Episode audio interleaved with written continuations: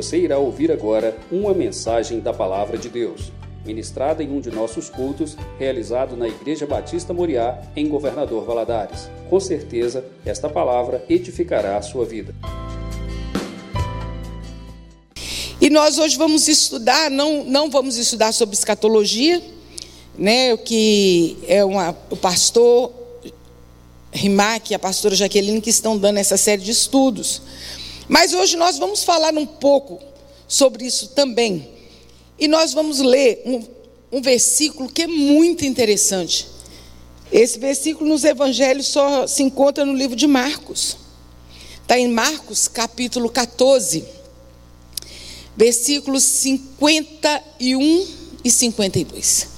O tema da nossa lição de hoje é Vista-se de Deus. Não sei quantos já repararam esse versículo na Bíblia, mas ele é muito, ele é muito esquisito. e diz assim: certo jovem o seguia, envolto em um lençol sobre o corpo nu, e lançaram-lhe a mão. Mas ele, largando o lençol, fugiu nu.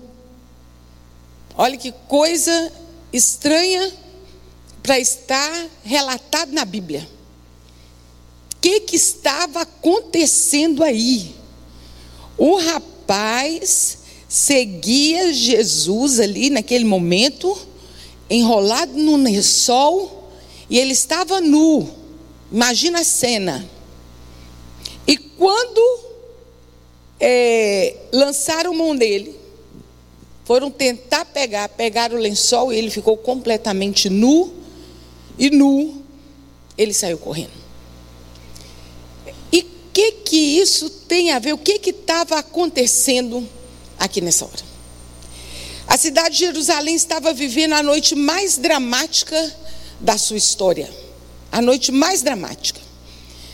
Na calada da noite, as autoridades judaicas e romanas estavam tramando um plano maligno com a ajuda de Judas para poder prender Jesus.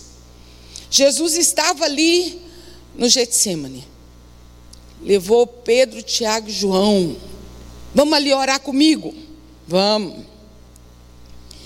E eles foram, Jesus falou, falou assim: fica aqui, enquanto eu vou ali orar ao Pai, mas fica aqui intercedendo por mim. E Jesus foi. Quando Jesus voltou, eles estavam dormindo. Uai, mas vocês não podem guardar comigo pelo menos uma hora?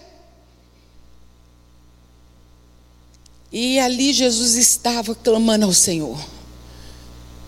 Ele clamava a Jesus, Senhor, Pai, se possível for, passa de mim esse cálice. Mas se não, que se cumpra em mim a tua vontade. A agonia de Jesus ali naquela hora era tão grande que o suor dele se transformou em sangue. De tanta era dor, agonia, e isso cientificamente falando, isso é possível? E ele estava ali orando com forte clamor. E os homens que ele tinha chamado para poder interceder com ele estavam dormindo. Eu acho interessante essa dica que Jesus né? Se vocês não puderem guardar comigo pelo menos uma hora. Que se nós fôssemos dar o dízimo do nosso tempo ao Senhor, a gente teria que estar no mínimo duas horas e 40 minutos em oração. Aqui ele deu uma quebrada, né? Pelo menos uma hora. Nem uma hora você pôde estar comigo em oração. E ali estava aquela cena. O inferno lançando suas setas venenosas contra Jesus. Vocês imaginam a torcida no inferno? Desiste, desiste. Você não veio para salvar ninguém, não, desiste.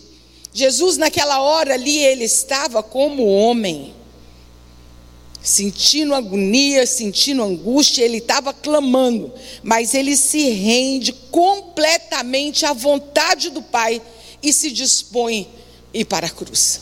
Ele fala que se cumpra em mim a sua vontade. Jesus foi e morreu em nosso lugar. Mas nessa hora aqui, o que estava acontecendo? Judas estava liderando as autoridades e sacerdotes para prender Jesus. Judas sabia onde Jesus estava. Judas sabia o que Jesus estava fazendo. E ele liderou, é aqui, é por aqui. Então, é aquele ali, é aquele mesmo. Era isso que estava acontecendo. A gente imagina o burburinho que ninguém anda pela noite em grupo intencionando fazer alguma coisa em silêncio. Não é verdade? Eu moro no 14 andar ali na Minas Gerais. Às vezes tem alguns jovens que estão voltando de alguma festa, sei o quê, e vão conversar. Lá de cima a gente escuta. Que barulho, que converseiro, aquela voz alta. Imagina na calada da noite. Não tinha carro, não tinha mais nada, era aquele silêncio. De repente, aparece aquela multidão, falando um com o outro, falando um com o outro, e vão prender, e tomado pelo ódio, aquelas autoridades estavam, querendo fazer justiça própria, querendo envergonhar Jesus, porque Jesus já tinha feito eles passar muita vergonha. Eles queriam porque queriam prender Jesus. E eu imagino muitas pessoas abrindo suas janelas. É o que eu faço de madrugada, às vezes, lá em casa, para ver o que está acontecendo. Só que eu moro no 14 andar, né? Gente, o que, que é isso? Às vezes a gente ouve a batida de um carro, um carro que bate na avenida, a gente abre para olhar. Naturalmente a gente faz isso. E esse povo abriu a janela. Mas um jovem não se conteve em só abrir a janela e ficar olhando. Ele, do jeito que ele estava, ele rolou num lençol e saiu correndo para ver o que estava acontecendo e infiltrou-se no meio do povo, sem se perceber que lençol não é roupa. Lençol não era roupa. A curiosidade dele foi tão grande, mas tão grande, que ele nu, como estava dormindo, nu, ele enrolou no lençol e ó, foi embora. Não se deu conta que estava indevidamente vestido e que poderia ser exposto a um vexame. Nada disso, que se a pessoa para para raciocinar, gente no meio da multidão, vai que um puxa esse, esse lençol e acontece isso e acontece aquilo. E se ele não pensou nada, cabeça quente, ó. E ele viu ali, no meio daquele alvoroço todo, ele viu quando Jesus chamou Judas de amigo. Ele, ó, oh, o traidor. E ele chamando, Jesus chamando Judas de amigo. Ele viu quando Pedro se irou e pegou a espada e cortou a orelha do soldado. Soldado Malco. Eu imagino a cena, eu gosto de imaginar a cena. Jesus pegando aquela orelha. Não era calçado, né? Pegou a orelha. Ô Judas, faz isso não, Ô Judas, não. Pedro, foi lá e pá, colou a orelha do outro. Tá certinho aí, meu filho? Tá ouvindo direitinho? Tá tudo bem? Dá para imaginar isso? Um corta e o outro pega a orelha. Que ninguém vai pôr. A orelha, colar a orelha. Suja. Aí tem que esterilizar. Ele viu Judas cortando, ele viu Jesus restaurando, ele viu Jesus se entregando voluntariamente. Porque Jesus disse: Eu que dou a minha vida por vocês. Jesus não sou eu mesmo. Chegou a minha hora. E aquele jovem enrolado ali no lençol, ele estava ali observando tudo isso. Ele viu como Jesus estava sereno, apesar do momento que ali estava, o que estava acontecendo, e ele começou a seguir Jesus, enrolado num lençol. Esse jovem é mais do que uma estatística na multidão, ele é um símbolo dos que representam os seguidores ocasionais. Você sabia que tem seguidor de Jesus ocasional? Esse jovem, que representa muita gente da nossa geração. Ele decidiu seguir Jesus e nem percebeu que estava enrolado num, num lençol e sem roupas. E desse texto nós tiramos algumas lições práticas para a nossa vida que nós precisamos estar muito atentos. Primeiro, aqueles que se cobrem com lençol são um símbolo de seguidores de Jesus, mas sem compromisso. Aqueles que se cobrem com lençol são símbolos de seguidores de Jesus, mas não têm compromisso. Quantas pessoas dizem estar seguindo Jesus, mas não têm compromisso? Se tornou um discípulo casual, mas não era um discípulo verdadeiro. Ele estava ali no meio dos discípulos, mas não era um discípulo, era um discípulo do improviso. Era um discípulo, já que a multidão está indo, eu vou entrar. Era um discípulo movido pela curiosidade, mas não tinha aliança com Jesus. Não é discípulo. Ah, eu vou ver, está acontecendo ali. Ah, eu ouvi dizer que cegos estão vendo, aleijados, surdos estão ouvindo, pessoas com deficiência física estão andando. Eu vou lá para ver o que, que a conta está acontecendo. Esse jovem é o símbolo da geração que fica, mas sem compromisso. A geração do fica. Fica como fica, vai ficando namoro, Está ficando no casamento. Se der certo, bem. Se não der, não deu. Está ficando nas amizades. Está ficando no emprego. Não tem aquela fidelidade. Não, tem, não firma raiz. As pessoas estão se tornando descartáveis e acham que o compromisso com Jesus também é descartável.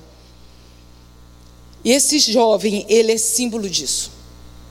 Ele é símbolo daqueles que é, se estão um símbolo de seguidores de Jesus, mas sem compromisso.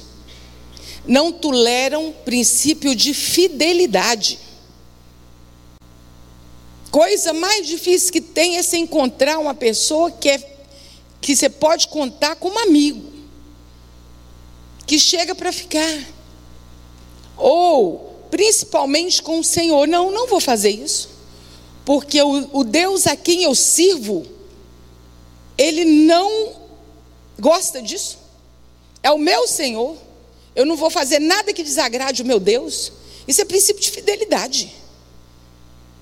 Ele é fiel a todos nós. Nós precisamos ser fiéis ao Senhor Jesus.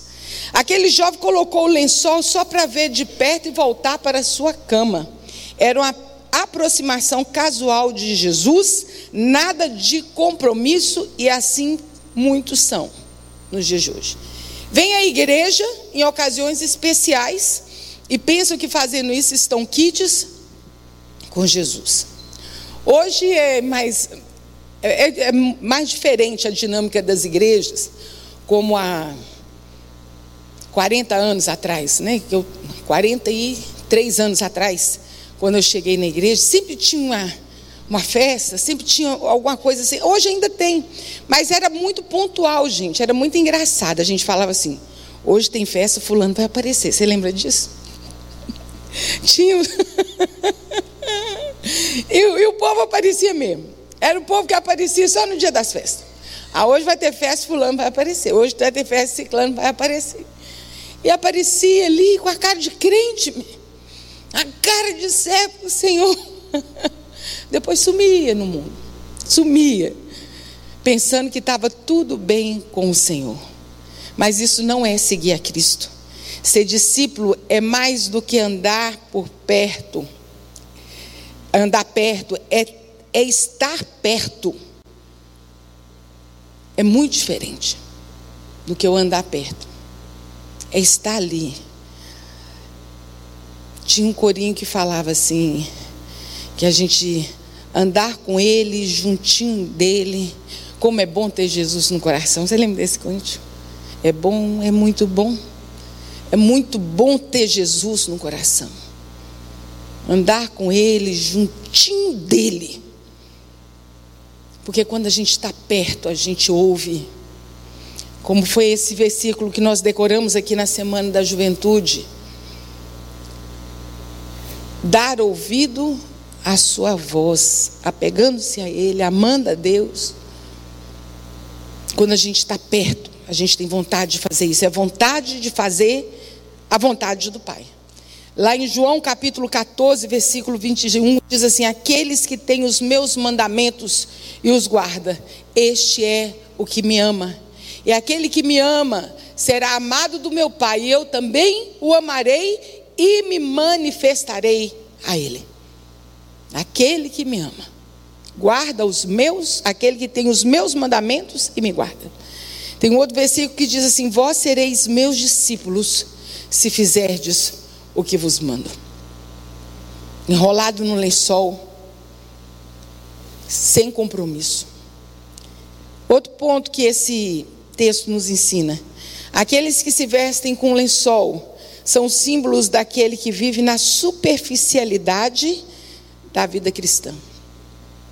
Ali, só na aparência. O lençol era a única coisa que aquele jovem possuía sobre o seu corpo. Era ali, era aquela coisa muito fina. Era uma proteção muito superficial. Quando eles arrancaram o lençol dele, não tinha mais nada para proteger a vergonha daquele moço. Era muito superficial. Segurança aparente, cristianismo aparente. Ou nós somos de Jesus, meus irmãos, nós não somos do Senhor Jesus. Ou nós vamos viver para Ele, com Ele, por Ele, ou nós não vamos viver para Ele, com Ele, por Ele. O Senhor, o Senhor, Ele deixa muito claro na, na Sua palavra. Ou nós servimos a Ele, ou nós servimos a Satanás. Não tem meia, meia, meia não tem meia boca, né? Tem um, um cântico que a gente ouvia lá na MPC, Daniel deve lembrar. Eu cansei de ser chifrinha, eu cansei de ser meia boca. E agora, aí, aí continuava a música falando assim, que agora eu quero ser realmente do Senhor. Nós não podemos ser pelar pecar. Nós não podemos querer agradar a dois senhores, não tem como. Ou bem nós vamos agradar a Deus, ou bem nós vamos agradar a Satanás. A turma do lençol está tentando mostrar que podem ser o que não são. É uma turma light. Não, mas não é assim. É, é, a Bíblia fala assim, mas não é bem assim que a Bíblia fala. Não é bem assim a palavra de Deus. A palavra de Deus é a palavra de Deus. O que ela diz é o que ela quer dizer mesmo. Não tem meio termo. Ou nós tomamos posse da palavra de Deus e vivemos segundo a palavra ou nós vamos viver uma vida de engano. Você já parou para pensar que a Bíblia é uma, é uma carta de amor que Deus, Deus deixou pra, para nós? Para que nós pudéssemos viver nessa terra de modo santo e agradável? Como seria difícil nós vivermos aqui nessa terra sem ter um norte daquilo que Deus tem, quer para nós? Ele deixou para nós a sua palavra. Tudo interessa a essa turma do lençol de forma individual. Não tem vida devocional consistente. A oração é no domingo, quando vem à igreja. Ler a palavra de Deus é a mesma coisa. Tinha um, um quarteto âncora na primeira igreja presbiteriana. Eles cantavam assim: Domingueiro nunca queira ser no domingo é santarrão. Na segunda, terça, quarta, quinta, sexta, sábado não é santo, não. É buscar o Senhor todo dia. É falar com Ele todos os dias. É ouvir o que Ele tem a nos dizer todos os dias.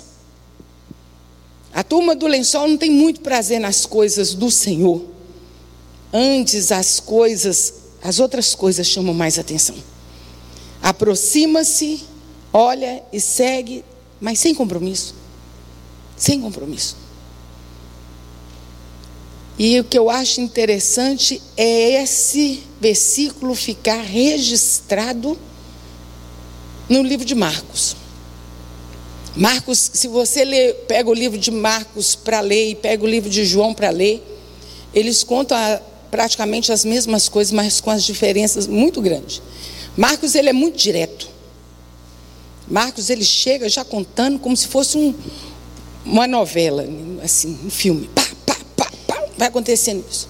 E chega aqui, você, vai, você não vai ver isso em Mateus, você não vai ver isso em Lucas, você não vai ver em João, só vai ver aqui em Marcos. Por que, que esse rapaz saiu correndo, nu?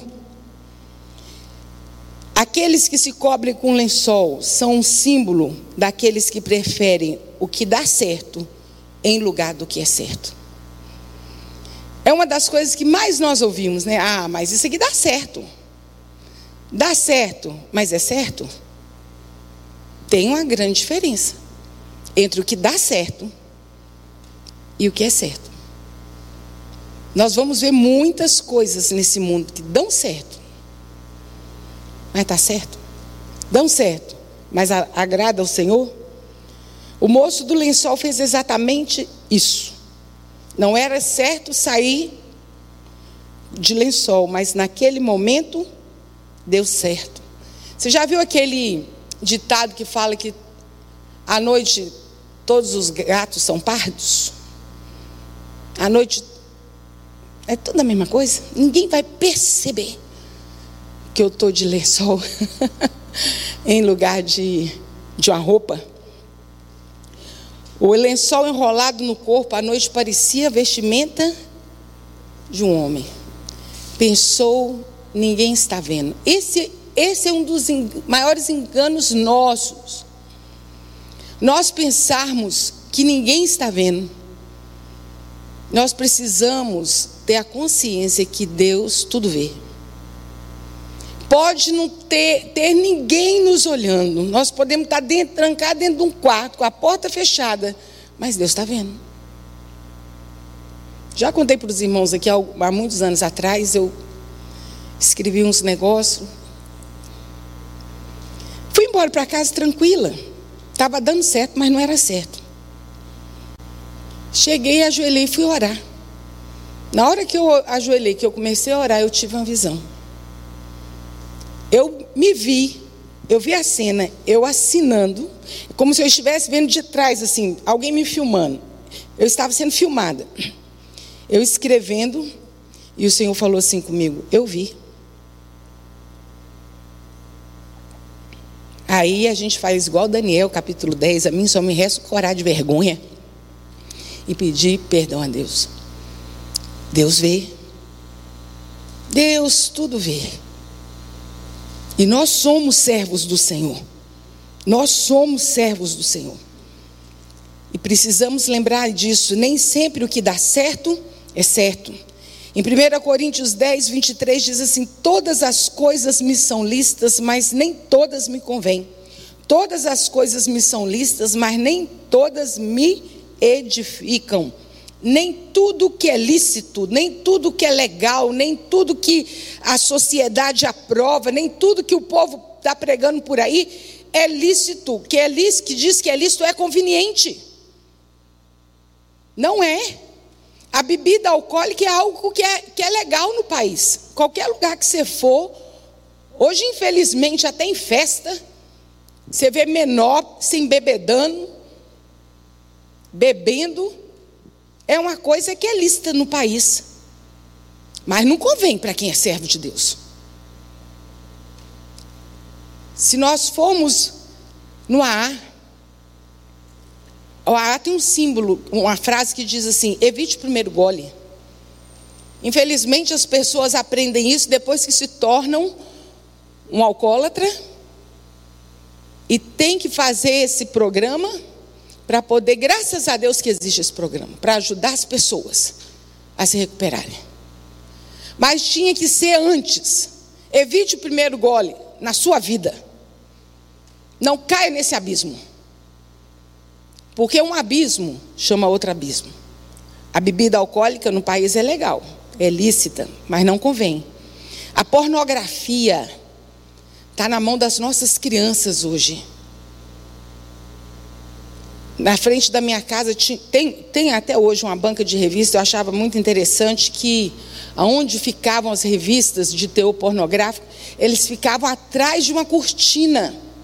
Só quem era maior de 18 anos tinha acesso. Uma, uma criança, um adolescente, não podia comprar. Não podia comprar também cigarro. Era, era uma coisa que era velada. Hoje, a inocência das nossas crianças está sendo roubada. E, infelizmente, os pais estão fazendo vista grossa, porque entregam na mão de uma criança um celular. E ali o menino está vendo o que quer e o que não quer. É do mais novo ao mais velho. Tá legal, né? Tá na mão de todo mundo, mas é lícito? É convém? Está destruindo casamento.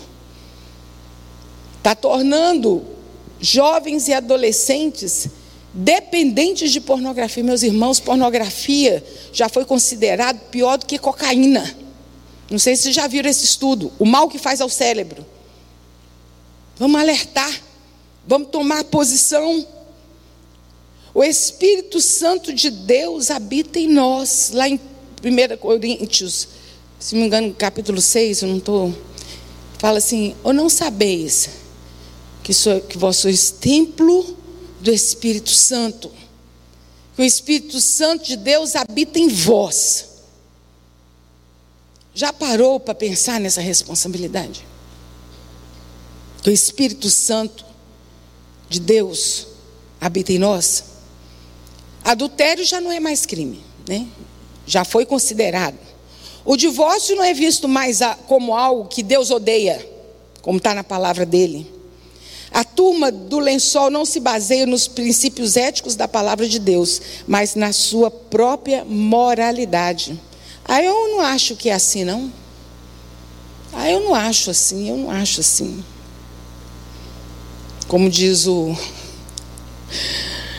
aqui pastor Cláudio Duarte, quando chegar lá no inferno, você explica para o Satanás o que, que você acha e o que, que você não acha.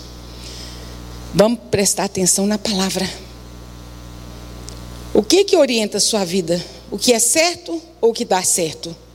Na sua família, nos seus negócios, no seu trabalho? É o que está certo? Aqueles que se cobrem com lençol são um símbolo daqueles que querem fazer diferença, mas não fazem diferença nenhuma. Aquele rapaz ele foi identificado como um seguidor de Jesus. Ele não pertencia, ele não estava no grupo ali de Jesus, assim, ele estava só fazendo de conta. Como ele estava ali, logo pensaram que ele era um seguidor de Jesus. Ali naquela noite foi perna para quem te quer. Não ficou um, né? Sobrou um. Ninguém, ninguém ia negar Jesus. Até a hora que os soldados chegaram. Não ficou um. Nem o pobrezinho do P, tadinho. que falou que não ia negar Jesus por nada. Ele estava ali. Logo pensaram que ele era um seguidor de Jesus, mas quando lançaram mão dele, ele estava com, coberto com lençol e saiu correndo nu. Na verdade, ele não era um discípulo, era um carona da fé. Era um carona na fé. Está todo mundo indo? Eu vou também. Está todo mundo fazendo, eu vou fazer também.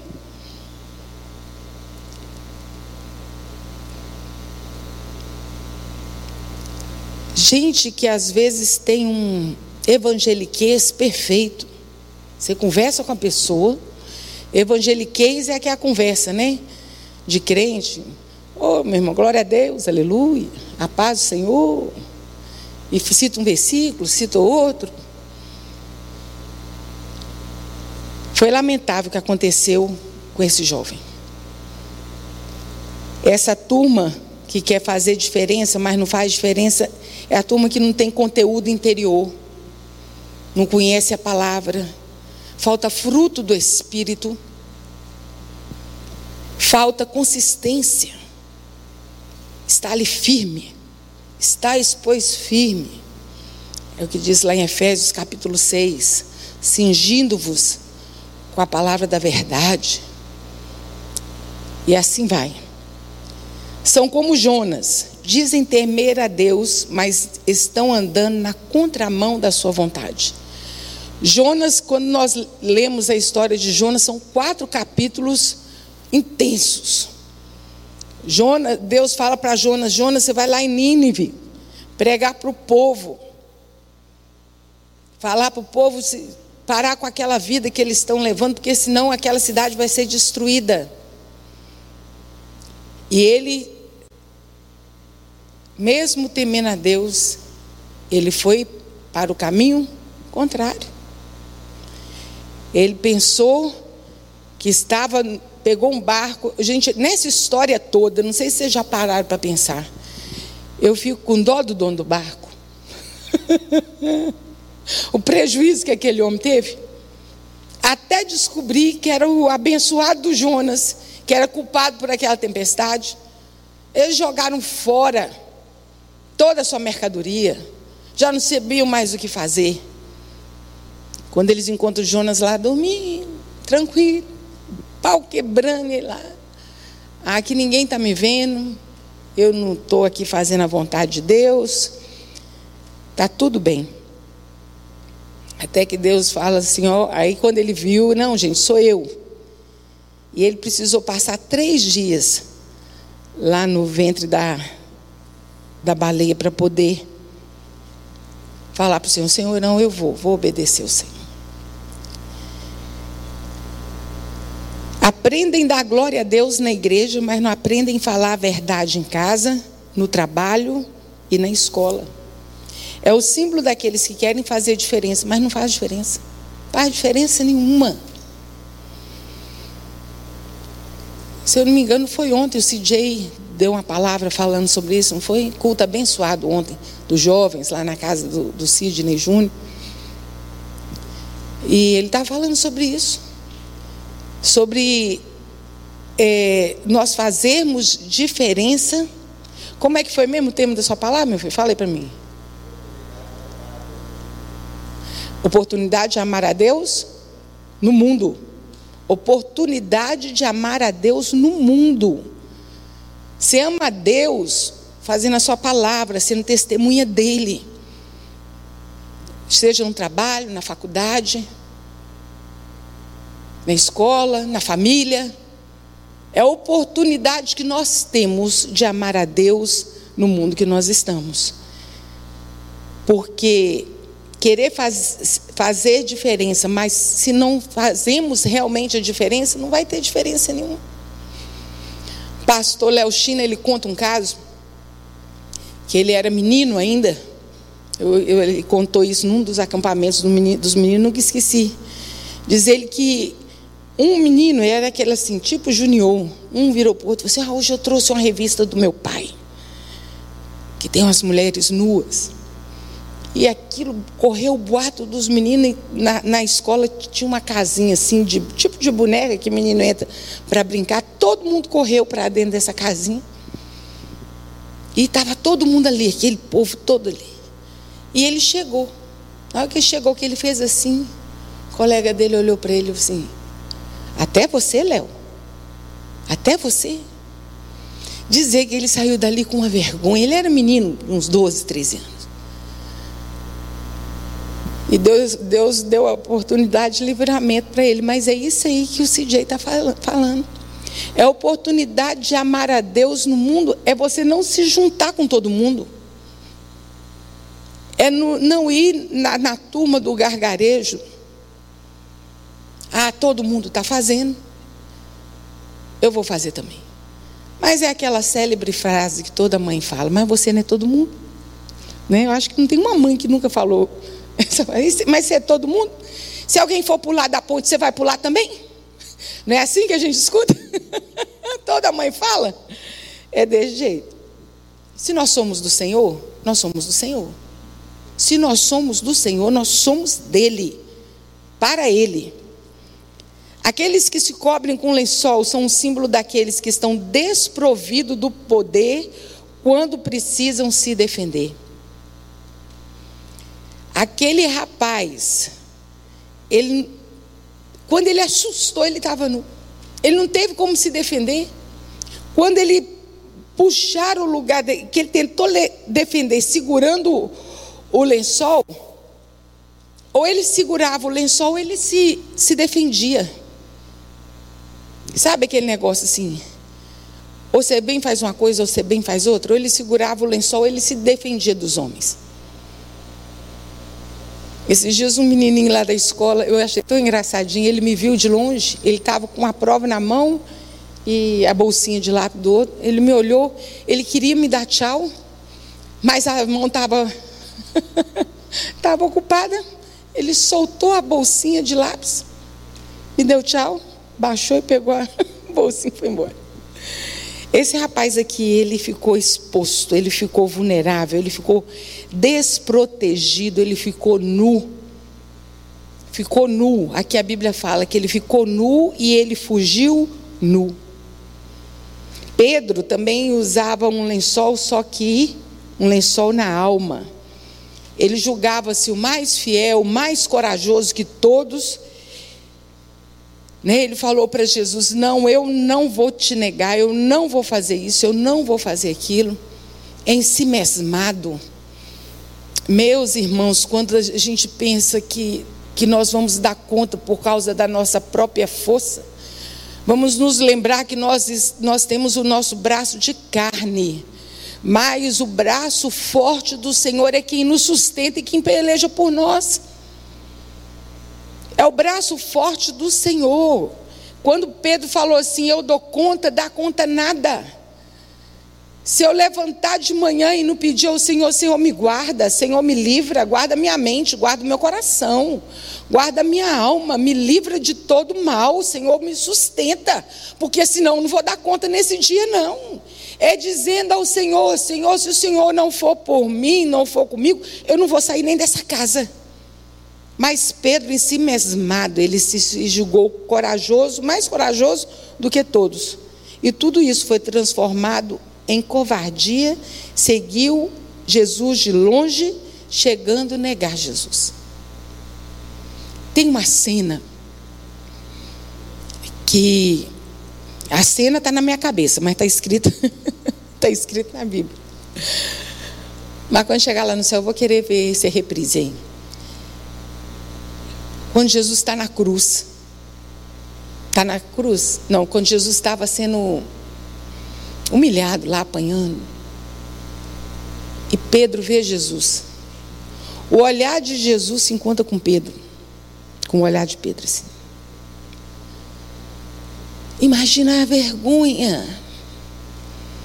A vergonha que Pedro estava naquele momento. Ele já tinha negado Jesus. O olhar dele encontra assim. Eu tenho certeza que o olhar de Pedro, de Jesus, não foi como o olhar da minha mãe, quando ela me falava com um olhar que ia me dar um couro. A gente estava no lugar, ela olhava assim, fazia assim. É só isso. E ela estava dizendo assim: você vai apanhar. Eu tenho certeza que não foi esse olhar de Jesus para Pedro. Foi aquele olhar de misericórdia. Certo dia, um pai estava nervoso em casa que ele tinha recebido um telegrama, época de telegrama, né, gente?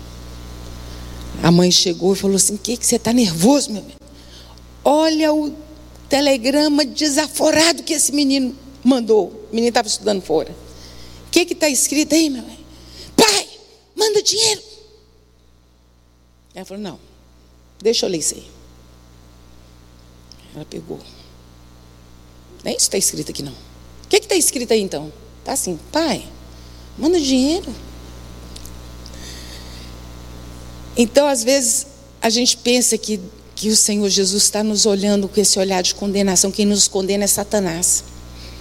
Quem aponta dedo para a gente é Satanás. O Senhor sempre vai nos chamar para o lugar de arrependimento. Se você chegar até mim e se humilhar e confessar os seus pecados, se arrepender dos seus maus caminhos, eu vou ouvir do céu, eu vou perdoar o seu pecado, eu vou sarar a sua terra. Era isso que Jesus estava falando com Pedro naquele olhar. Mas Pedro estava acabado. Pedro estava acabado. Porque ele confiou nele mesmo. Graças a Deus, depois, mais para frente, a gente vê por três vezes Jesus perguntando para Pedro: Pedro, tu me amas? Pedro, tu me amas? As três vezes que Jesus pergunta para Pedro, foi uma cura, né? Das três vezes que Jesus, que Pedro negou Jesus. Vestir, ninguém pode vestir-se com um lençol sem ser exposto à vergonha na hora da batalha. Gente, a nossa luta é diária. Ela é diária. E nós vamos ser expostos à vergonha se nós não estivermos revestidos com a coraça da justiça, o cinturão da verdade, a espada que é a palavra, o, escudo, não, o escudo que é a palavra, a espada da fé, o capacete,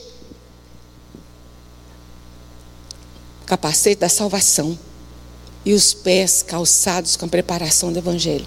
Se nós não estivermos com a armadura posta no lugar certo, nós vamos passar vergonha. Aqueles que se cobrem com lençol são um símbolo daqueles que participam da glória de Deus, mas não conseguem manifestá-la em sua vida. Vê tudo o que Deus está fazendo, mas não consegue manifestar na sua vida de jeito nenhum. Poucos tiveram a oportunidade que aquele jovem teve. Ele viu Jesus. Ele viu Jesus. Ele viu a glória do Filho de Deus. Eu imagino quando Jesus ele ele ele estava ali naquele momento, a glória de Deus estava se manifestando no Senhor para dar ele força para ele poder seguir adiante. Ele viu Jesus se entregando e renunciando à sua própria glória. Ele viu Jesus curando a orelha de Malco. Ele viu toda a serenidade de Jesus no momento tão crucial. E mesmo tendo visto tudo isso, ele fugiu nu. Tem um versículo que fala assim: Eu sou a porta. Aquele que, que ouvir a minha voz entrará, é tipo assim: Eu sou a porta. Entrará e sairá e encontrará pastagem. Estou esquecendo a metade do versículo. Quem lembrar, me ajuda aí. Hã?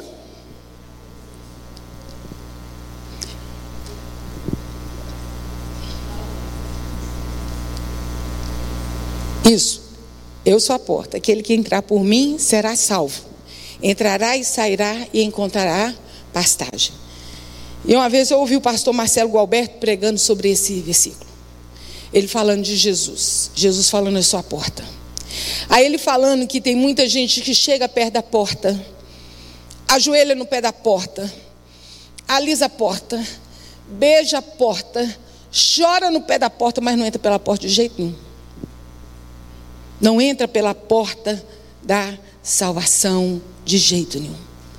É tipo esse jovem, viu tudo, experimenta tudo, mas fugiu nu, fugiu sem a salvação, sem manifestar a glória de Deus em sua vida. A turma do lençol está apagada porque só quer ver a glória de Deus e não refleti-la em sua vida, em sua conduta, no seu dia a dia. Mas quais são as vestes espirituais apropriadas para um seguidor de, de, Cristo? Nós falamos até agora sobre a veste que a gente não tem que ter. Mas quais são as que nós devemos ter? Primeiro, está lá em Isaías 61, versículo 3, vestes de louvor a ordenar acerca dos tristes em Sião, que se lhe dê ornamento por cinza, óleo de gozo por tristeza, vestidos de louvor por espírito angustiado, a fim de que se chamem carvalho de justiça, vestes de louvor. Nós vemos no, no, Velho Testamento, quando a pessoa estava angustiada, tinha algum problema, eles rasgavam as suas vestes. Eles vestiam vestes vestes de pano de saco e jogavam cinza em sua cabeça para representar a tristeza, representar a agonia que eles estavam em seu coração. Mas aqui, Isaías 61, versículo 3, diz: vestido de louvor por espírito angustiado. Vamos trocar as nossas vestes. Veste de louvor não é apenas caminhar pela vida cantando, mas viver de forma que Deus seja glorificado em nossa vida. Ao invés de viver sobre o manto de tristeza do espírito angustiado, exalte o Senhor, glorifique seu nome em toda e qualquer circunstância. É como diz lá em Filipenses 4, versículo 6, que, que nos fala que não andeis ansiosos, inquietos por coisa alguma, em tudo sejam conhecidas as vossas petições e vossas súplicas com oração, com ação de graças. Aí, põe o sete aí, fazendo favor. E a paz de Deus, é esse aí, que excede a todo entendimento, guardará o vosso coração e a vossa mente em Cristo Jesus. A paz de Deus que excede a todo entendimento é a pessoa olhar para você e falar assim: ué, não é essa aí que está passando por uma dificuldade tão grande. Isso chama vestes de louvor.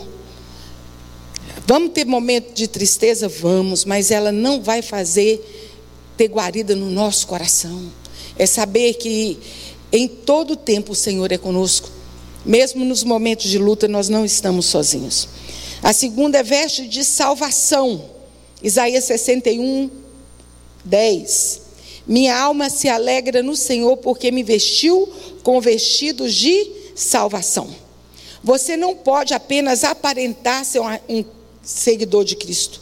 Ver a caravana passar não significa que você está passando com ela. Estar no meio da multidão não significa que você é um discípulo. Não se contente ser um espectador do reino, seja um súdito do reino. Certifique-se de que você já tem as vestes de salvação para, pois quem não as tiver será lançado fora no dia do Senhor. Tem uma linha de pensamento aí, eu não sei de onde esse povo tirou esse pensamento, Qualquer um pode sentar na mesa do Senhor para cear com ele. Um dia eu ouvi um pastor pregando isso e falei assim, gente, mas está errado. Foi isso que Jesus falou. Não é isso que Jesus contou na parábola que o povo chega para se sentar à mesa na hora das seis, estavam todos de veste branca e um chegou sem as vestes certas, sem a veste de salvação. Ele mandou ser retirado e ser lançado fora. Existe, existe a veste de salvação. Aquelas vestes que, como dizem, que a próxima vestidura é a vestidura branca, que está lá em Apocalipse 7, versículo 13 e 14. Que alguém pergunta, Senhor, quem são aqueles que de vestes brancas que estão chegando. Senhor, quem são esses? A esses são os que vieram da grande tribulação e lavaram suas vestes no sangue do Cordeiro. Tem um hino no cantor cristão que fala assim: alvo mais que a neve. Sim, no seu sangue lavado, mais alvo que a neve serei. É assim que, que precisamos estar com as nossas vestes quando Jesus olha para nós. Nós erramos, nós temos que pecamos, mas tem que ser acidente. É voltar e pedir perdão ao Senhor na mesma hora. É interessante que chegou um missionário numa tribo indígena. O povo nunca tinha visto neve e ele falou esse versículo, alvo mais que a neve, que você tem que ser. E eles falaram: o que, que, é, que, que é neve? Aí foi lá partiu um coco. Ele falou assim: mais alvo do que a polpa do coco. É assim que nós precisamos estar, com as vestes brancas dos remidos. Nossa justiça aos olhos de Deus não passa de trapos de imundícia, mas Cristo tira os nossos farrapos imundos e nos veste de justiça. Deus olha para nós e vê toda a justiça do seu filho cobrindo-nos com o seu amor. Por isso, não há mais condenação para aqueles que estão em Cristo Jesus. E vou encerrar deixando dois versículos com os irmãos, que é interessante como que em Apocalipse cita esse versículo, só que de outra forma. Ele diz assim: Bem-aventurados. É Apocalipse 16, 15. Bem-aventurado aquele que vigia e guarda as suas vestes, para que não ande nu e não se veja a sua vergonha. Vou repetir. Apocalipse, capítulo 16, versículo 15. Bem-aventurado aquele que vigia e guarda as suas vestes. Não está igual, igualzinho o versículo que nós lemos lá no livro de Marcos? Para que não ande nu e não se veja a sua vergonha. E 1 João 2,28 diz assim: Filhinhos, agora, pois, permanecei nele, para que, quando ele se manifestar, tenhamos confiança e dele não nos afastemos envergonhados na sua vinda.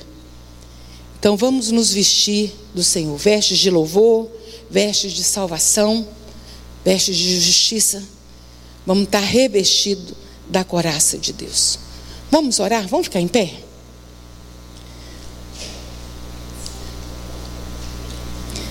Nós precisamos pedir ao Senhor, Senhor Jesus, tem misericórdia. E essa noite, essa manhã, é como o pastor sempre fala na ceia, assim. Cada um examine-se, pois, a si mesmo.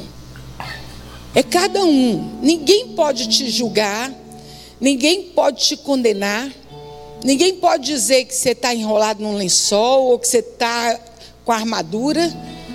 Ninguém que não seja você mesmo. Essa é uma manhã de uma palavra de exortação que Deus nos deu, começando por mim, e espero que tenha chegado ao seu coração. Como andam as suas vestes? Quando anda a minha veste, só eu e você podemos responder isso diante de Deus. Mais ninguém, mais ninguém.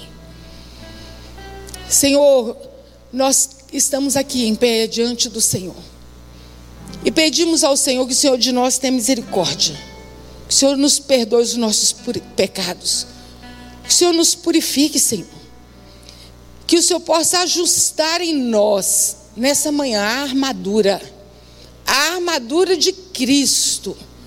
Que possamos, Senhor, não ficar envergonhados no dia da luta, nem no dia da volta do Senhor. Que possamos ter, Senhor Deus, a coraça da justiça, o capacete da salvação os pés calçados com a preparação do evangelho, o cinturão da verdade, a espada, da, da, que, é, que é a palavra do Senhor, o escudo da fé. Senhor, ajusta em nós nessa manhã, Deus, como servos do Senhor, que possamos estar preparados como exército do Senhor, meu Deus, para a grande batalha. Que possamos, Senhor, sim, Senhor Deus, nos apresentar diante do Senhor sem ter o que nos envergonhar. Meu Deus, e não, Senhor, fugirmos nus, meu Deus, envergonhados, meu Pai Celestial, porque, por não estarmos preparados. Meu Deus, que essa palavra, Senhor, caia no nosso coração como temor e possamos nos lembrar todos os dias da, da, da, responsabilidade que temos como servos do Senhor, de não aparentarmos sermos servos do Senhor, mas sim, Senhor, sermos servos do Senhor e honrarmos o nome que carregamos do Senhor, que é o nome de Jesus. É que oramos a Ti nessa manhã em nome de Jesus. Amém.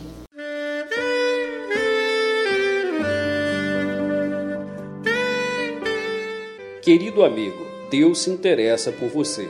Ele conhece as circunstâncias atuais da sua vida. Não hesite em buscá-lo. Em Jeremias 33, versículo 3, ele nos diz: Clama a mim e responder-te-ei, e anunciar-te-ei coisas grandes e ocultas que não sabes.